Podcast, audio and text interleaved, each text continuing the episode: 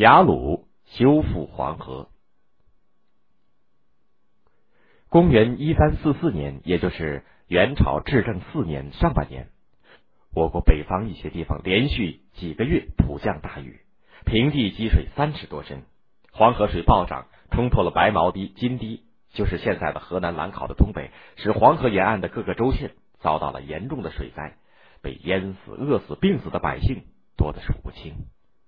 元顺帝害怕水灾会引起人民不满而造反，就在山东运城设立水监，任命贾鲁作为管理水利的都水监使，专门负责治理黄河。贾鲁是河东高平人，就是现在的山西高平。他从小聪明好学，善动脑筋。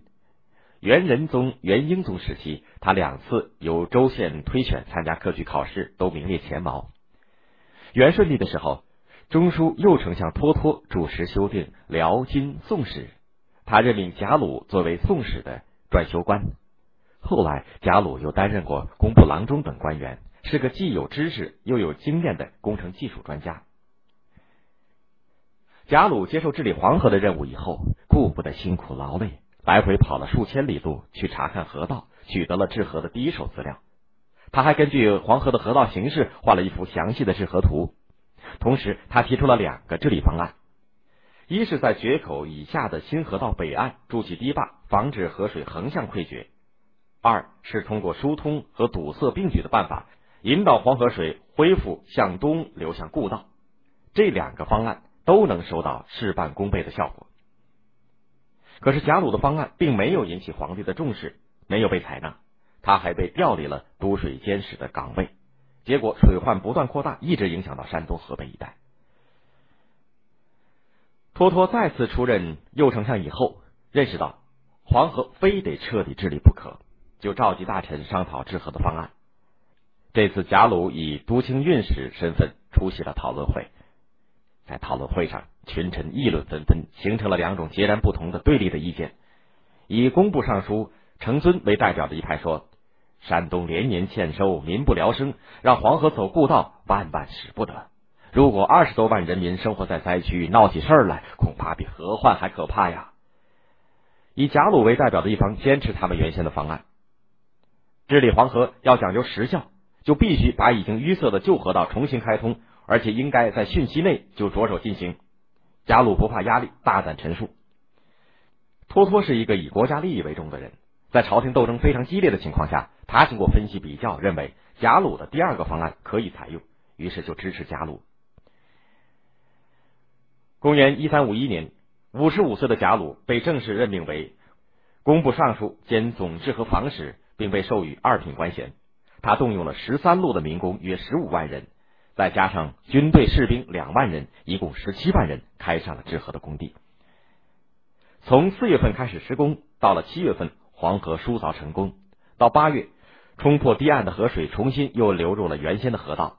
到了九月，黄河上又可以通行船只了。到了十一月，水土工程全部完成，黄河从故道重新流入大海。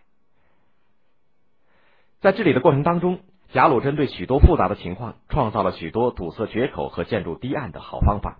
比如说，有一个叫做石船堤涨水法，就值得一提。堵塞决口的时候，正值秋雨潇潇，水势猛涨，给施工制造了不少困难。贾鲁准备了二十七艘大船，前后用大围或者是长木桩连接起来，再用大麻绳把船身上下捆一个结结实实，并连成了方舟。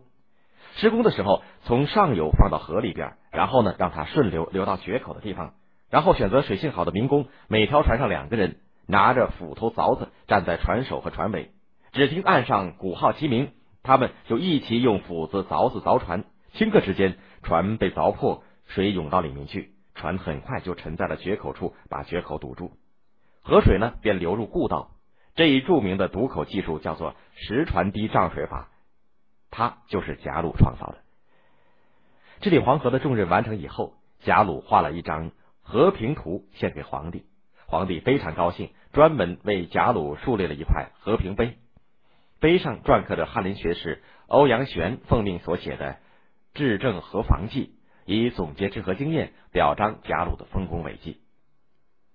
当年在贾鲁所住的故宅的墙上，有人题写了这样一首诗：“贾鲁治黄河，恩多怨亦多。